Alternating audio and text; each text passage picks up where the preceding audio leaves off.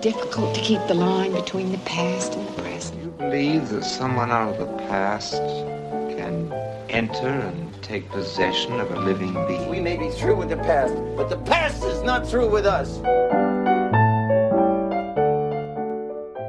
Welcome to the Next Picture Show, a movie of the week podcast devoted to a classic film and how it shaped our thoughts on a recent release. I'm Scott Tobias here with Genevieve Koski. and Keith Phipps. Tasha Robinson is off somewhere letting cool, crisp lettuce wilt next to hot foodstuffs, but she'll be back again for our next recording. Here on the Next Picture Show, we believe that no film exists in a vacuum and that all culture is more interesting in context. So every other week, we get together to talk over a classic film and consider how it relates to a current movie. This week, we're pigging out on two whimsical fantasy films about what Homer Simpson called, quote, the wonderful magical animal responsible for bacon, ham, and pork chops. Genevieve, should I fire up the grill? Uh, not so fast, Scott. You're going to have to break out the tofu dogs this week because the pigs we'll be talking about are special. They're terrific, radiant, and humble. They are Babe, the sheepdog pig, and Okja, the super pig. With Bong Joon Ho's dark yet sweet satirical fantasy Okja premiering on Netflix to much attention and acclaim, we wanted to look back on the 1995 family hit Babe, another effects marvel about a pig of destiny doing everything it can to avoid the knife. The look and tone of Okja and Babe may be radically different, as are their appropriateness as family viewing. But both are fundamentally good hearted fantasies about the touching relationships between a pig and its keeper, and how each pair surprises the public with their unlikely talent. Scott, perhaps these animals without a purpose do have a purpose. Probably the most noble purpose of all, when you think about it, to give us something to talk about on our podcast. on today's episode, we'll look back on the storybook pleasures of Chris Noonan and George Miller's Babe about an adorable runt that finds a place for itself on Hoggett's farm. Then later in the week, we'll bring in Bong Joon Ho's Okja about a genetically engineered super pig that's claimed by an international corporation, a radical animal rights group, and the 10 year old Korean girl who raised it. Both films give us plenty to chew on, like so much super pig jerky. And we'll get started after the break.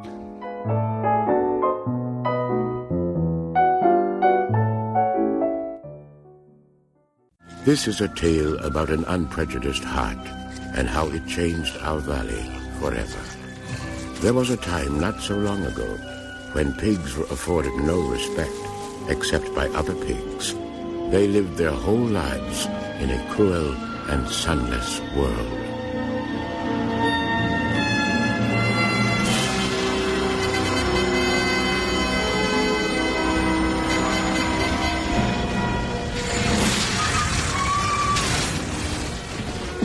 In those days, pigs believed that the sooner they grew large and fat, the sooner they'd be taken into pig paradise. A place so wonderful that no pig had ever thought to come back.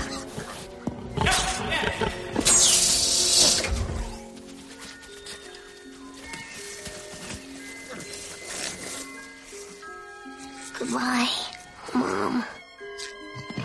So when the day came for their parents to go to that other world of endless pleasures, it was not a time for young pigs to be sad. Just another step towards the day when they too would make the journey. Babe opens in purgatory. In a dark, windowless barn, pigs are crammed together in pens where they wait for deliverance. The narrator says, quote, There was a time not so long ago when pigs were afforded no respect except by other pigs. They lived their whole lives in a cruel and sunless world. In those days, pigs believed that the sooner they grew large and fat, the sooner they'd be taken to pig paradise, a place so wonderful that no pig had ever thought to come back. In one of those pens, we watch our runty hero, Babe, have the bittersweet experience of watching his mother get escorted to pig paradise, replaced by a metal feeding machine. We, of course, know that it shouldn't be a bittersweet experience at all, that pig paradise is the place where pigs become pork, and that Babe's ultimate destiny is to go from farm to table. It's a grim opening to one of the brightest and most uplifting family films of its era.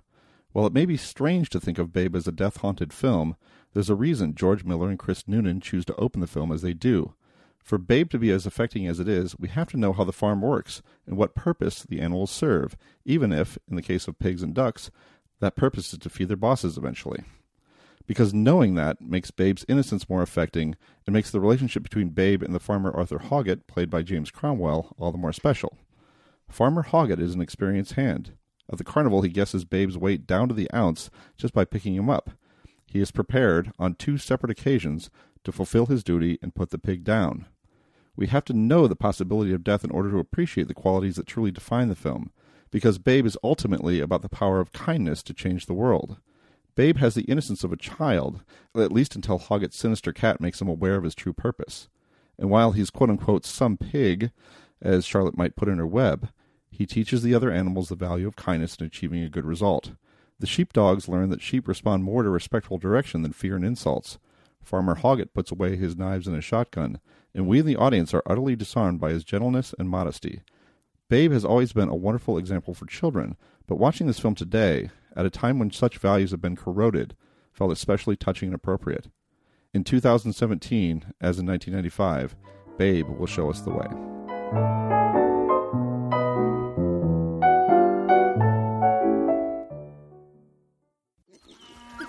That stupid, Mom. Not as stupid as sheep, mind you, but pigs are definitely stupid. Excuse me. No, we're not. Good heavens. Who are you? I'm a large white. Yes, that's your breed, dear. What's your name?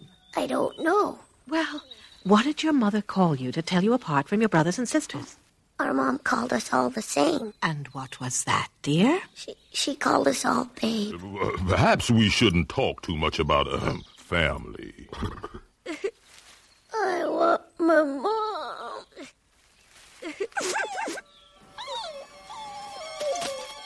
There, there. You've got to be a brave boy now. I left my mother when I was your age, and my pups will have to leave me soon. But I'll keep an eye on you if you like. So it's been a long time since this movie came out. I was a little aged me a bit seeing this thing again. Uh, uh, now 22 years later. But what is your history with Babe, and what did you think about it now? It's strange seeing a kids film that you saw as a grown up, isn't it? to Yeah. realize that there's a whole generation that came up with this as as a kids film. And anyway, no, I loved it then. I love it now. I think this is a, a terrific movie, and, and I, I'm sure Genevieve feels fiercely otherwise. No, I mean it's a delightful movie for all the reasons you laid out in your keynote. I did see this as a child, and I, I had warm memories of it from then. And I, I've seen it at least once, other than this, since then. So this would be probably my third or fourth time watching it. And every time I'm struck by the fact that like this is a movie I like a lot that never quite tips over into me loving it. Hmm. And I have a hard time putting my finger on exactly why. I think it's maybe the storybook structure, which is very purposeful and I think executed well, does kind of serve to sand off some of the edges that I, I think the movie suggests it has at in the beginning, as you talk about in that mm-hmm. keynote. It eventually does come down to a very nice, simple, but broad and not particularly nuanced message of just be nice to people.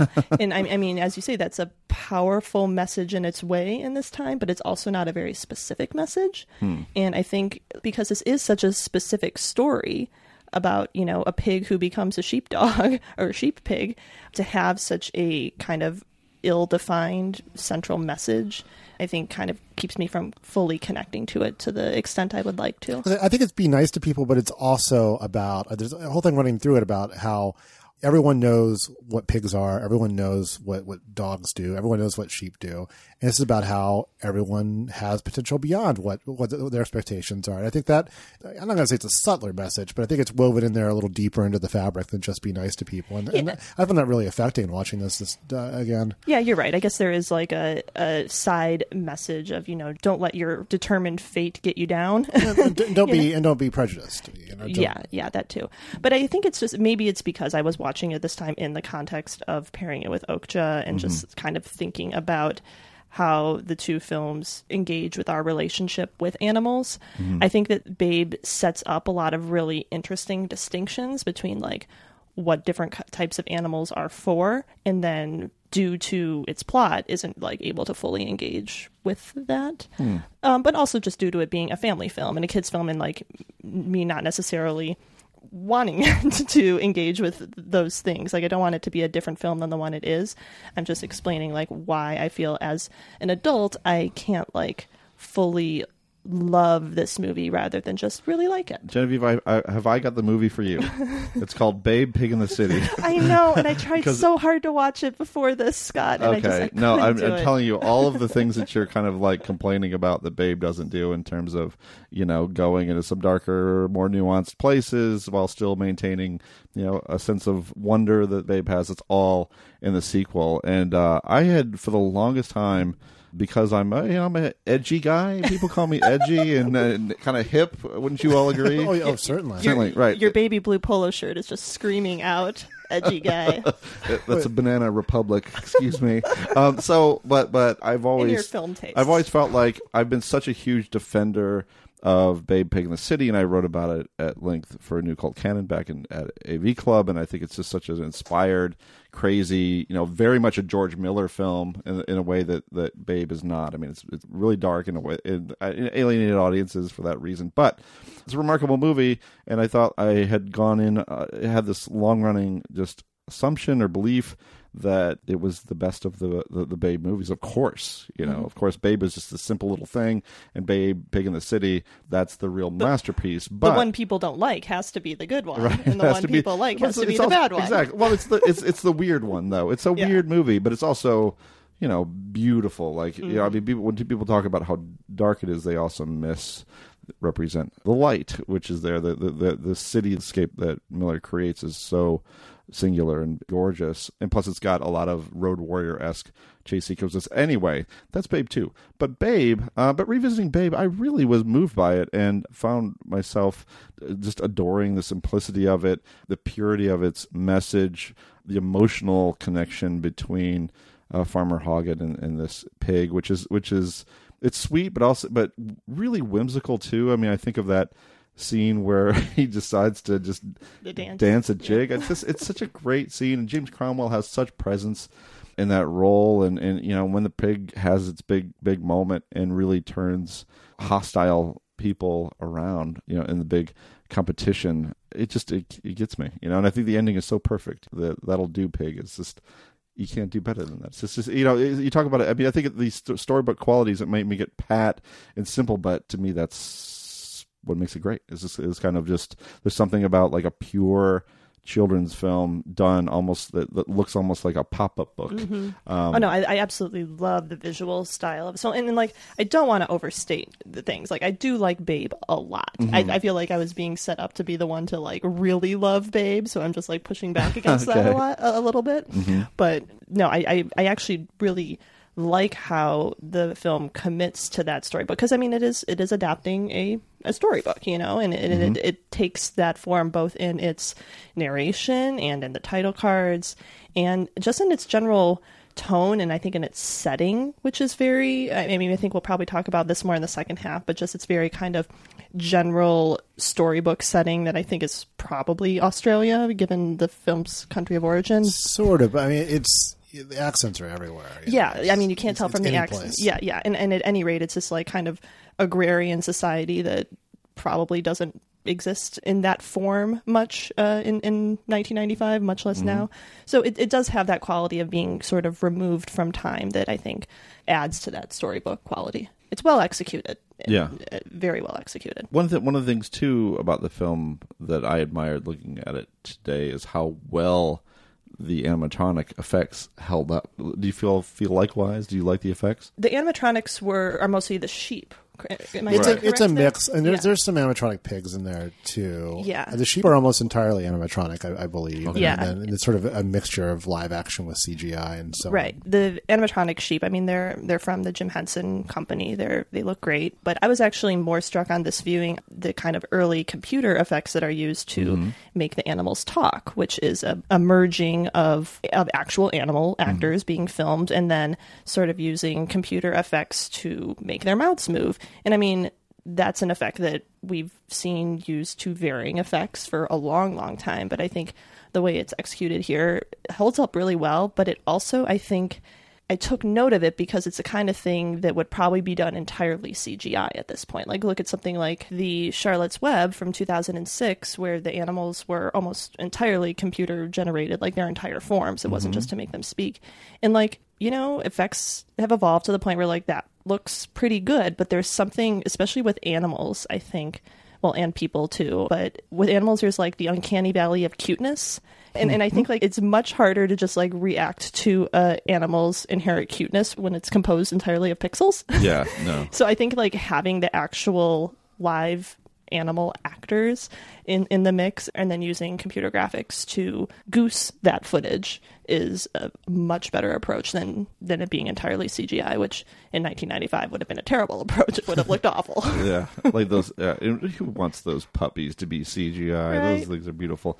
One of the things that stood out for me in terms of that, the computer augmentation, I guess, of of the real animals is just not overdoing it, making the mouth mouth movements small and not conspicuously manipulated digitally, which is something that can be quite frightening and terrible. If, if, if they also you- did some subtle manipulation of the eyes on the on the dogs, like Okay. the, the eyebrows to give their Yeah, I mean, I, I think if you, I think just understanding like how far to push it is a kind of a critical element of, of the effects working here as well as they do. But uh, but it is fascinating. It's fun to me to to encounter films of the past, or even like because this is still pretty early in the CGI era. It was two years after Jurassic Park. Right, but this is like this is the year. year This is this is also the same year Toy Story came out. So Right, right. Um, which is the first you know feature length computer animated movie. So so this was all fairly cutting edge, and it's it's kind of gratifying to see that even with the advancements that we have now, that the effects then were solid and hold up and.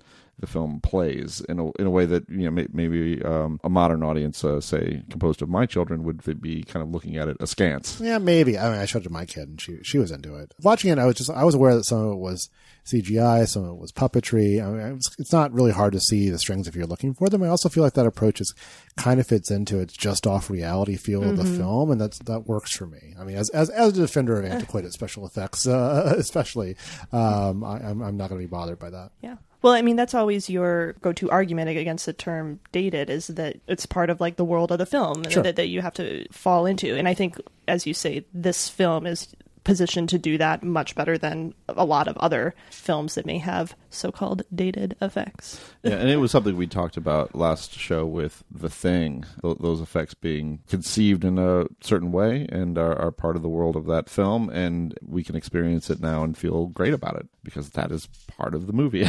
I think there are other effects examples that that really don't hold up well. I don't want to use the word dated, but I think about that era, and I remember even at the time seeing Twister, which was so cutting edge. And feeling like these effects are are weightless and Kind of cartoonish cow floating through the Car- air. cartoonish cow, and, and no no sense of these the you know the shards of fence that were kind of zipping towards us. I thought like this is not this doesn't feel real. This feels like a Well, computer effect. because it's creating something out of whole cloth, and this is not doing that. It's just it's adding an embellishment yeah, to the cloth that is, already there. yeah, which yeah, it is nice, and I, and I think you do need that. You know, like I said, this is like like one of those pop up books. Having that dimensionality, that, that tactile quality, you know, is a big part of uh, the film's charm. You know, which brings me to the next related question, which is, you know, how would you describe the just the production design and generally and the storybook qualities of the film and how they work? I guess we've kind of gotten into that a little bit, but uh, One thing we haven't touched on that I think is a, a really big part of that is the Greek chorus of, of Oh, mice. yeah. You know, um, which is such a cute little like note to to add to it. And I mean, it doesn't it doesn't need to be there. You know, No. it's it's just it, it's a little touch of whimsy. You want some trivia? Yes. It was a late edition, actually. It was Oh. it was added when they realized that kids couldn't read the title cards, so they put the Oh, see, mice in there to, to read them. Yeah, yeah. though you almost don't need the title cards. That's either, true, right? that's true. But the title cards contribute to the sense of that it is a storybook Mhm, and they are sure. chapters. You know. Yeah. and also I think maybe for younger viewers, kind of provide sort of a, a guidebook almost to, to watching the movie and then like kind of tracking the emotional arc of yeah, the film. That's true. Um, I don't know. You guys would probably be able to speak to that better than than I could. I had to explain what the word tragic meant, and then and I, and I felt like and it felt like in a way I was kind of explaining what foreshadowing meant when I when I did that. Uh, what was the tragedy for, foreshadowing? It's it's when Ma Ma is killed. Oh man, that was tough. Tough scene. I'd forgotten. I'd forgotten that scene. Those were some Oh, bad boy. dogs. Yeah. they Yeah. were. Wow, they were bad dogs. And poor babe, they thought thought that he was responsible. A little bit of blood on the snout. Yeah. But, But, uh, but- but- okay, so really, Hoggett, you who know animals so well, who can guess a pig's weight down to the ounce, think Yeah. that a piglet who it is actually mentioned at some point in this film, like barely has teeth to begin with, somehow killed a sheep. Like, Oh, what do you? I don't know. Maybe it's trotters got at it. I, I, I don't know. I'm, you didn't Uh, need to leap to that conclusion. Is all I'm saying. Yeah, that that is true. That is. but I true. guess without it, there would be no suspense in that part No, portion of the film. You, so need, you need a little bit there, but I mean, he just maybe he felt it wasn't. Yeah, I I, I can't really explain Farmer Hoggett's actions there. Um, he's a quiet man. He doesn't he doesn't let us in on what He, he's he thinking. kept his reasoning to himself. But you know, again, uh, to go back to this idea of it being a storybook. I mean, storybooks are very short and they're simple. They're very few words. They're selected very carefully if they're if they're done properly, and the emotions they convey are not nuanced but direct. And if they're if it's done right, and I think Babe has all of those qualities, and so to really hone in on Babe's kindness in the way that changes that entire world to me that's enough for the film to be doing. It doesn't have to be more am- ambitious than that because that is really not the purpose of the film Yeah, or and the I- design of the film. Yeah, and I mean to to give the film its due after lightly maligning it at the. I know the- I'm making I'm making it I'm making it sound like you hated Babe. I know, but I, I mean, I I will concede that like the film does like a pretty good job at establishing in a very uh, light touch, kid friendly way the brutal nature of being an animal and, and kind of just being on a farm. I mean, Christmas like is carnage. yeah, Christmas is carnage. And, you know, you said in your keynote, it opens on the way to the slaughterhouse, essentially. You know, Mhm. like it, it does engage with that in a way that makes that message of kindness resonate a little stronger than it would if it was a little friendlier throughout.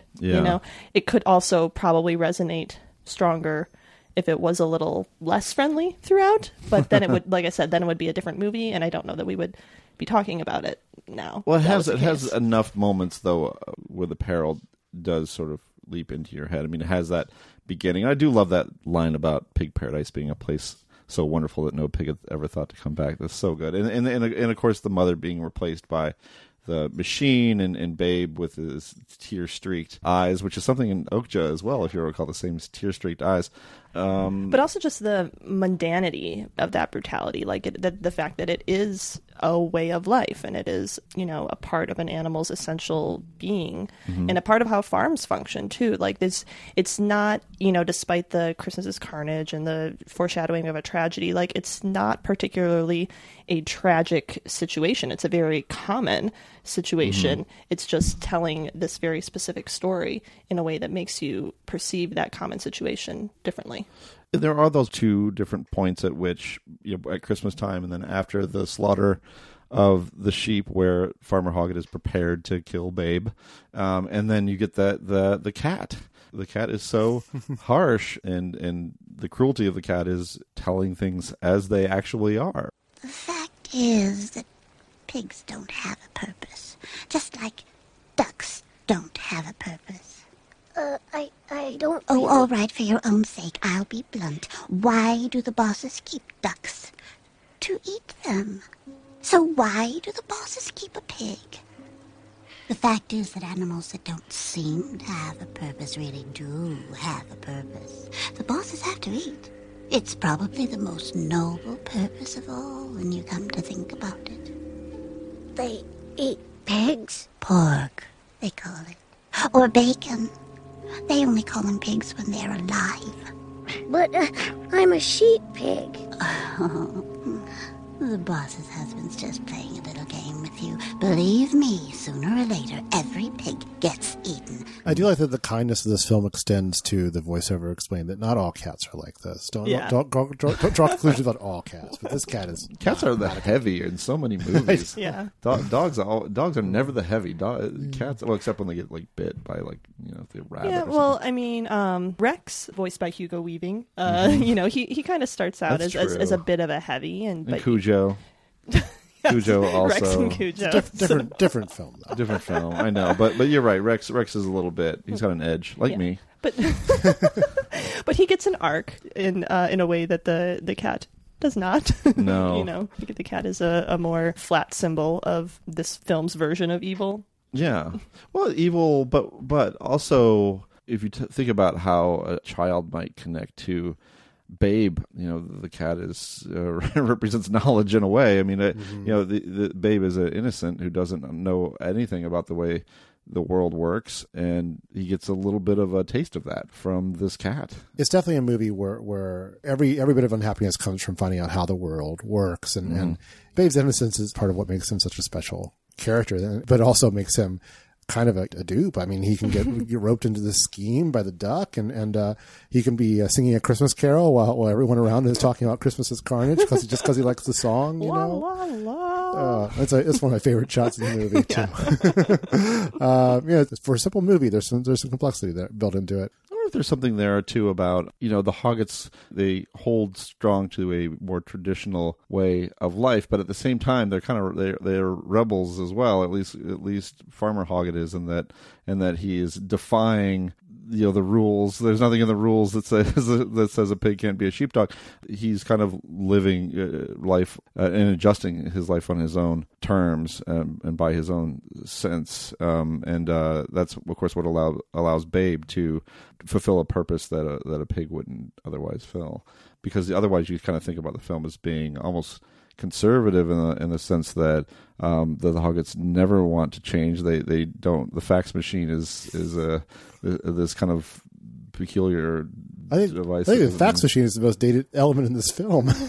but I mean, it's what allows uh, Hoggett to enter in the, in the Yes. I know. sheepdog competition. You know, I mean, without the fax machine, the movie doesn't doesn't go. Yeah. it's a, You know? it's a couple you know a couple different ways, important ways he kind of tiptoes out of his his way of life that he's committed to. Yeah, the fa- he uses the fax machine, which kind of brings me that uh, like, what is the film's relationship to modernity? I mean, that fax machine is a pretty important plot device, but also re- is revealing of, of character too, in terms of this generational difference between the Hoggetts and uh, their kid. Well, another really good example of that is heartbreaking and, and funny, but Father Hoggett laboring over this dollhouse, and then his mm. Oh, granddaughter man. saying, "I just wanted the one on."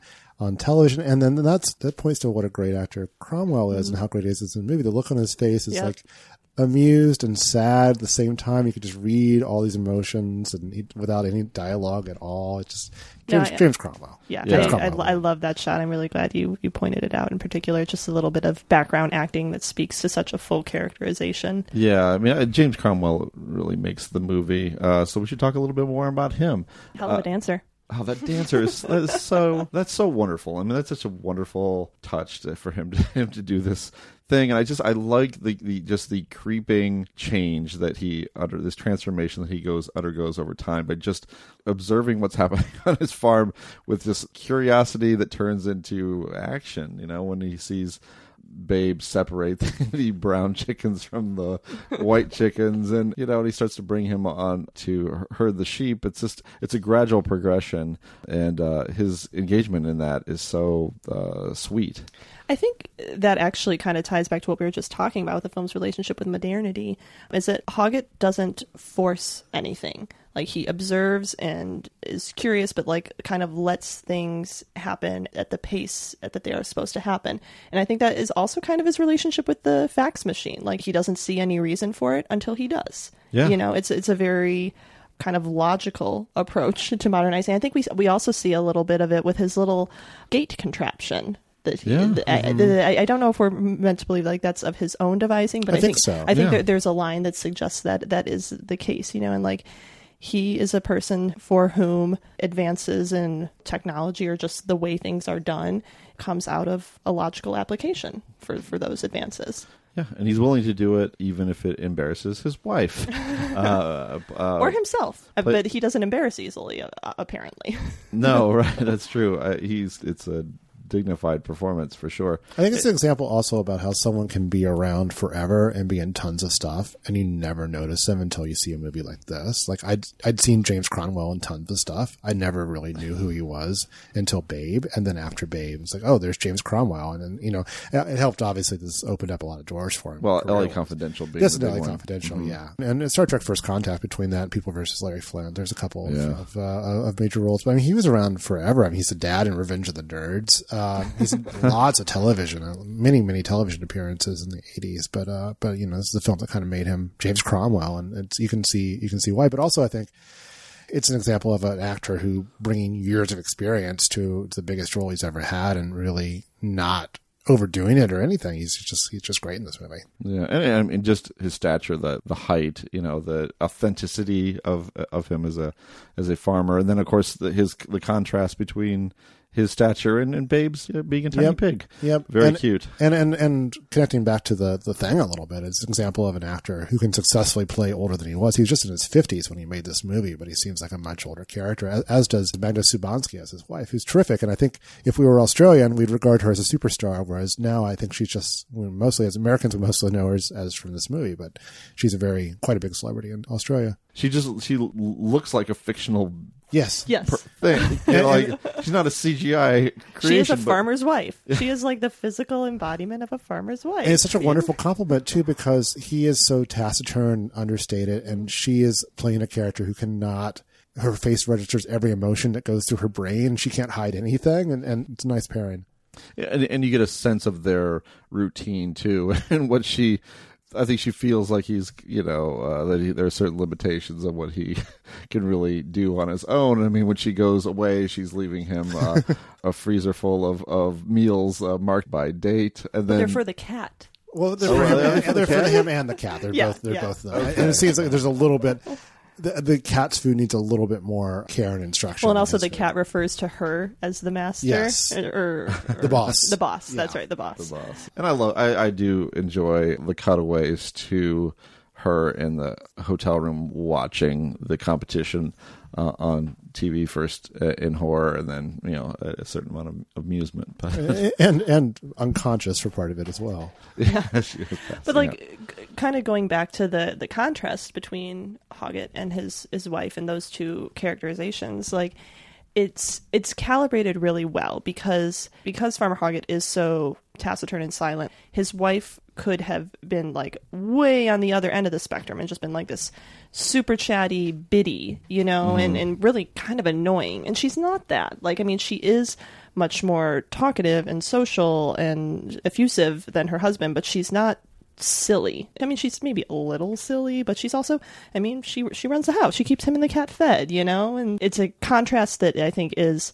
equally respectful of both halves of that contrast. yeah, and we don't really see her as a villain for you know wanting to the, the pig to be Right. served out at Christmas dinner. She's fine or- with duck too. He's fine with that. That's true, but it, no, it has to be one or the other. Yeah. um, that is their purpose. Before I want to wrap this up, I did want to talk about the end of the film, which is the end of the film. Right? It is- They have a competition, and that's where it leaves us. But it leaves us, I think, in a really satisfying place. What did you think of it? Oh, it's it's a great ending. I, I mean, you know, you, you maybe expect a denouement or something, but you don't get it. But what what more could you get? The movie's about the farmer and the pig, among other things. The farmer and the pig uh, uh, forming this bond, and and uh, you know, you can't really go anywhere beyond that. And uh, and that little smile on Cromwell's face, uh, you know, Well, and, it's- and it's- just one of the I think great iconic final lines in, Yeah. in film, you know. And I what I love about the "That'll do, pig" line is that Babe never becomes anything other than pig to Hoggett. Like he he does not have a name. He was always a pig first and foremost. And I think it would have been a step too far for it to end with Hoggett like bestowing Babe with a name, you know, and like Yeah. therefore finalizing the transition from potential meal into pet. Mm-hmm. you know, it, because it's not exactly what's happening with Babe. It's just Hoggett is kind of realigning his perception of what Babe's purpose is, but he's still pig. Yeah, I mean, I think the, the the pig changes him a little bit, but not completely. He still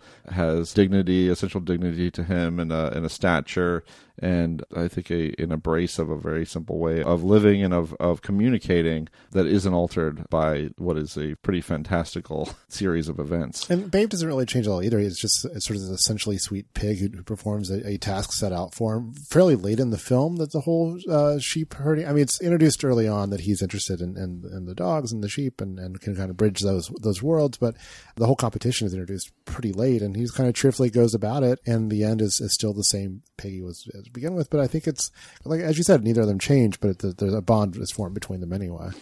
Yeah, but we change, right? watching watching these two are, are we feel better. We feel like we can bring some some goodness and decency. I mean, I don't think I want to know the person who doesn't feel at least a little better after watching Babe. Eric Trump. I'm telling you, Eric Trump. Not a fan of this movie. Yeah, I'm we're, gonna we're gonna get political on this. All right, that's all. That's all I'm gonna get. But I actually wanted to ask. uh, We I- were going to be nice. I Scott. chatted. We were going to be no, nice. I've lost it. Like kindness, like lesson of kindness, literally within a split second has faded. Keith, did I talk to you about the sequel? Because I, I mentioned it too as something uh, Genevieve hasn't seen but should see. No, I've like. I've seen it. I need to revisit it because I Mhm. was kind of turned off by it at the time because I was I loved this movie when I saw it, and I Mhm. loved the simplicity and the sweetness and the brightness of it. Um, I liked that there was this darkness hanging over it, but the storybook nature of it all, and I, I was just I was a little put off by the sequel, and and I know that is something that you love and others uh, really Mhm. champion. I think I think Gene Siskel went out of his way to put it make it his number one film of the Yeah. year, just just uh, to give it extra little little push. And I'm certainly a fan of George Miller. And I don't know. Maybe I should check it out again someday. One thing I will say that one big difference. I mean, there's so many differences, but the end of this movie, there's the bit where the, the sheepdog has to has to scurry back to chat with the sheep so he can come come back and help B- Babe out before the competition. And any of that kind of action that that is amplified in a huge way because it it, it becomes definitively a George Miller show Mhm. in Babe Pig in the City in a way that it is not in Babe. Maybe so uh, less Chris Noonan or no Chris Noonan, I guess in the sequel. Yeah, there was And apparently was a lot of tension. Yeah. Yeah, some tension and some something of a falling out, and, and uh, Yeah, I think George Miller really kind of ate up a lot of credit, and Noonan felt like uh, that was not fair. Yeah, and Miller has some quote about how he basically handed the film to Chris Noonan. Uh, Yeah. And I think I think the I think he would have directed if he, if he wasn't also going to direct Contact to bring back to another you know That's what you're a show we covered uh, another film we covered, but I guess that fell through, and you know he ended up doing neither. Yeah. Well, I mean, it's on uh, Netflix if you want to visit it for the first time and you want to revisit it. But for now, we'll uh, leave it at Babe, and we'll be right back.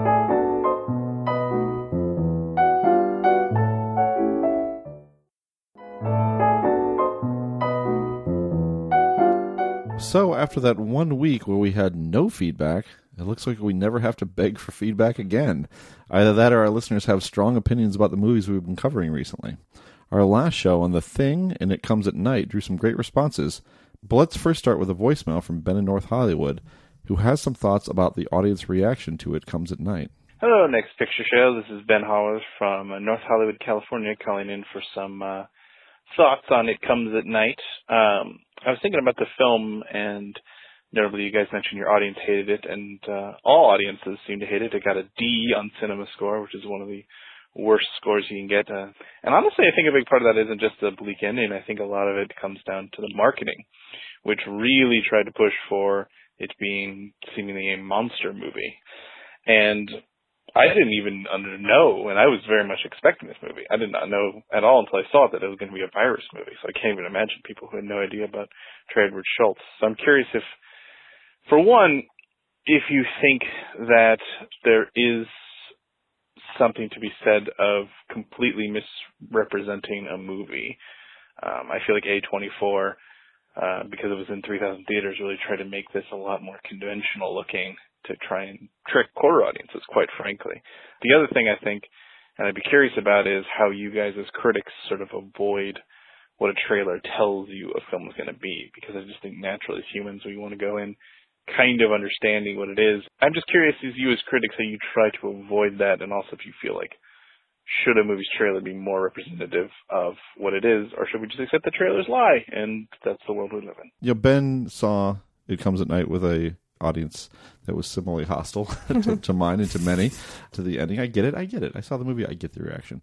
But the question has to do with um, the way it was sold to audiences and whether we have some uh, objection to that or whether the trailer perhaps failed the film uh, and uh, you know those sorts of questions which which are interesting i think uh, do you have any thoughts uh, keith or Genevieve Well, the trailer sold a film that was very tense and atmospheric and, and scary in mm-hmm. parts and, and, and intimate, featuring a handful of characters in dark space. So what's misleading about that? I don't know. You, you got you got to get people in there somehow. Yeah. And I don't think the most unresolved ending of the year is probably not going to get people into theaters. Uh, yeah, I tend to agree with that. I mean, I know that filmmakers can be pretty sensitive about advertising materials and, and trailers that improperly sell their film or, or set up expectations that, that are not fulfilled by the finished product. I never did actually see the trailer for It Comes at Night, so I can't comment on that specifically, but I do think I thought the shot of the giant monster like hovering outside the door was a, yeah, was that is really, a cheat. That yeah, that was, a, yeah. cheat.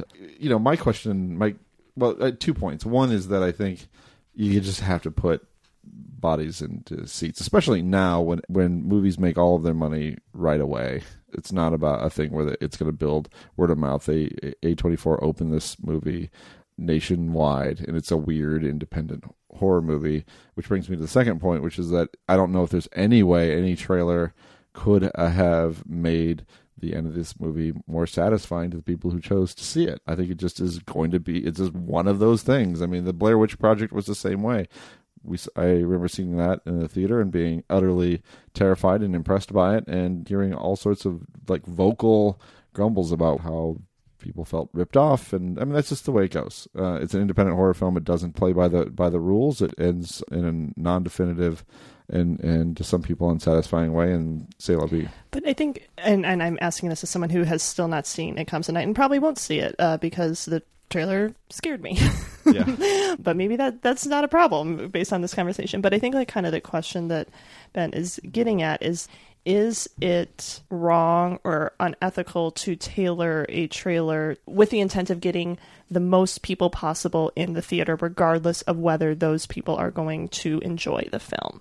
Yeah, I, I no, I, I just that's twas ever so. I think uh, Yeah. people. Yeah, uh, I mean, know, this is far from the first film for, to to do Yeah, that, you know, and I yeah. think that's just kind of inherent in movie marketing. and we, we I'm. I'm more concerned with trailers that kind of sell out their movies. It's an old complaint, but the movies that give away too much. Like I'm not, I'm really not sure if my reaction to the film um, "It Lies Beneath," the Robert Zemeckis movie with Harrison Ford and Michelle Pfeiffer, I think it might have been different if the trailer had not given away the twist, which I will not do, because I spent the whole movie knowing something huge that I'm not supposed to know until halfway through the movie. And I, and that to me is, I'd rather have something that's a little misleading and a little bit more of a tease and just, you know, gets me in the door than something that really tells you every inch of the steak you're about to eat, you know? Yeah. That's a the really metaphor got lost there somewhere, but you know what I mean. No, no, that that that I completely agree with. I mean, that's that's when trailers bother me when they cross a certain line and give you too much information. There was a trailer I saw recently for one of those like sexy thriller type of things with Katherine Heigl Oh, yeah. and uh, Rosario Dawson. I yeah. can't even remember the name of it because there there have been movies like it a thousand times. But I Our felt friend like Charles Bramesco loved that movie. Did he? He wrote a movie piece I- about it for Vox. I'll look at the, look at the movie. I will. I will definitely watch at some point. Yeah. sure, sure. that but I movie mean, whose the- title I can't remember. but the trailer is like that's the movie. The, it just feels like you've seen every twist, you know, where th- everything's going to lead. That bothers me a lot more than a trailer that's suggestive and then maybe misleading. Keith has the, the title. the name of this film is Unforgettable. Really? what, what's the name of the What's the name of the Ray Liotta uh, sexy thriller? Is that also is that also unforgettable? Oh, I think you're right. Oh yeah, Yeah. because there were so many reviews about it being so forgettable when it came out. And what about what about the um, Kurt Russell uh, sexy thriller? Well, we're, let's. Well, we're, well, getting sidetracked by executive, second thriller. executive decision. But before before we completely sidetrack, Yes, it I- was I, wanna- actually called For- Unforgettable as well. The Ray Liotta Okay. film. I want to get to the second part of Ben's question uh, of whether we, as critics, how we engage with trailers, and in line with what you guys are saying, I try to avoid trailers. Yeah, with the the rare thing, exception when we're with like the, your Star Warses and stuff. Yeah. uh, where I just I you'll try to peek underneath the the package before Christmas. I really try to avoid it, which is not always easy because part of my job is is editing pieces of writing about Mm-hmm. here. here's the here's the third trailer from this amazing film. Like a lot of times, I just edit the copy and don't even watch the trailer. Mm-hmm. You know, uh, true confessions of a pop culture editor here, I guess. Yeah, I, I try to avoid them as well. So we want to let's continue here on the "It Comes at Night" tip. We have this email from another Ben, Ben Sunday, who has written us before about the post-racial post-apocalypse. Keith, can you read that for us? Sure, Ben writes. Listening to your It Comes at Night episode, I appreciated Tasha's comments on the film's mixed race relationship and the ambiguity it creates about whether Paul is Travis's biological father. The uncertainty of the relationship certainly adds another interesting layer to the tension between them. Still, given the mixed race cast, I wish that It Comes at Night had been more willing to engage with race as a theme. To me, it seems inevitable that a feeling of racial tension would emerge between the two paranoid families of different races living in close quarters, with stress and suspicion encouraging them to interpret each other's words and actions in the worst possible way. Furthermore, given how Emmett Till's memorial was vandalized this very week, the dream sequence of Kim seducing Travis makes for a very racially charged image within American culture. Again, it seems to me that that plot point would have benefited from examining the racial dynamics of the story rather than ignoring them.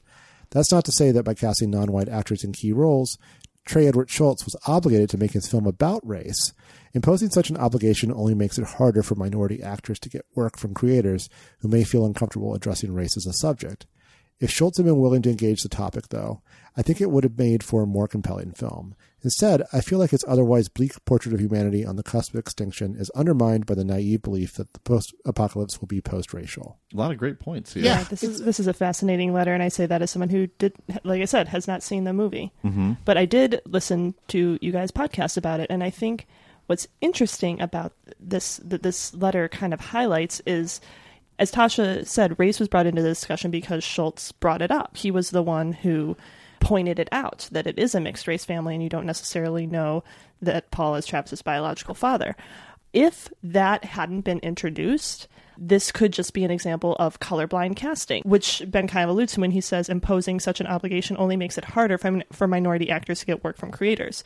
The idea that like minority actors shouldn't have to play roles that are written specifically for minorities and that there can be colorblind or even genderblind casting. But because Shults introduced that aspect in discussing the film, now we have to read the film through that lens and I can't speak to whether it does hold up to it or not, but uh, Ben seems to think it does not. Yeah, I mean, it's a fascinating letter, a really good point, and I think uh, the film that Ben, you know, imagines uh, might have had, uh, you know, another layer to it that this film does not. Though I will also say that if we are going to make that John Carpenter connection between It Comes at Night and The Thing, and maybe It Comes at Night and Assault at Precinct 13, Carpenter liked to have a lot of mixed race casts who were bonding and working together in an isolated setting where they're all sort of under attack. Um, and maybe the, and and I think maybe that esprit de corps um, supersedes any existing racial tensions. Yeah, I'll also say though it's a film where everything so much is unstated and understated, maybe sometimes to a fault. Um, as much as I like like the movie, but I don't. I think just by having a mixed race cast, that element is there. Uh, the fact that, that Ben was thinking of Emmett Till means you know it's it's not entirely absent. That that thought is that thought is there. I mean, the seduction dream sequence is really interesting because it's just never addressed again. But I think in some ways the that uh, sort of the sexual uh, tension there is one of the candidates for the it, it for it comes at mm-hmm. night and, and you know the fact that it, you know that it is a mixed race cast is is itself you know a prompt for thinking about that could it have been drawn out more, maybe, but I, I, don't know that necessarily makes it a stronger film. I don't know. It's, it's tough because there, there it is so much in this film that is left under the surface and left unsaid. I think the racial element maybe just be part of that you know, whether or not we want to fault that for it, I think it'd be easier to fault that for it if it was like covered up or, or completely never a topic of discussion, which I guess it's not a topic of discussion, but the fact that we're th- talking about it now and thinking about it and it's brought to mind various things, uh, you know, it means it's not absent. So finally, as a sidebar, we griped about the creature effects in the 2011 remake of The Thing, and listener Cam has the scoop. Genevieve? Cam writes, I am not going to go to bat for the Thing remake slash prequel from 2011 because all I remember from it these days are heavy handed winks that linked visual iconography from the prequel to the superior original. However, I did want to say that over the last few years there has been a lot of discussion online about the creature effects from the movie. This is due to videos being posted by the creature effects team, Amalgamated Designs at the time, now called Studio ADI, that shows that a much more practical version was shot on stage. Apparently, or allegedly, at some point closer to release, Universal either greatly augmented or outright replaced the original effects with CG versions.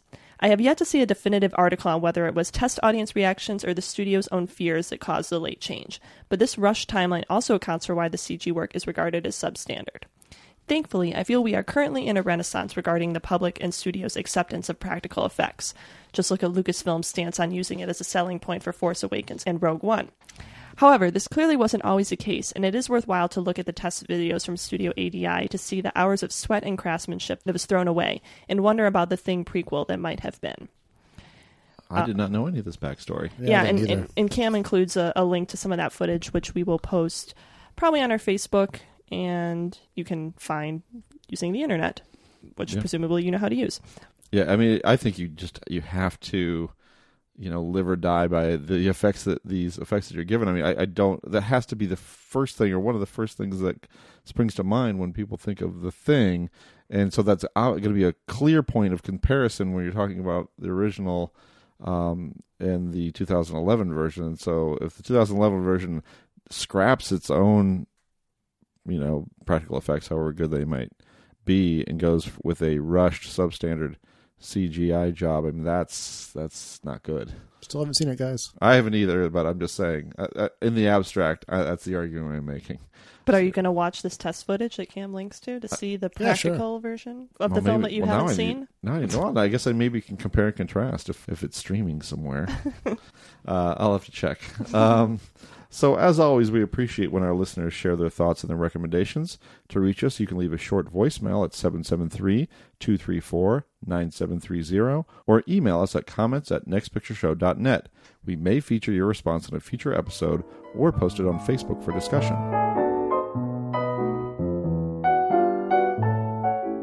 That wraps up this episode of the Next Picture Show. In part two, we'll look at a stranger film about a much bigger pig, Bong Joon Ho's Okja. Look for that later this week, or better yet, subscribe to the Next Picture Show on Apple Podcasts or your podcatcher of choice. Follow us at facebook.com slash Next Picture Show, and follow us on Twitter at Next Picture Pod, so you'll always know when a new episode drops. Until then, that'll do, listeners. That'll do. Blue moon, you saw me standing alone, without a dream in my heart, without a love of my own, without a love of my own.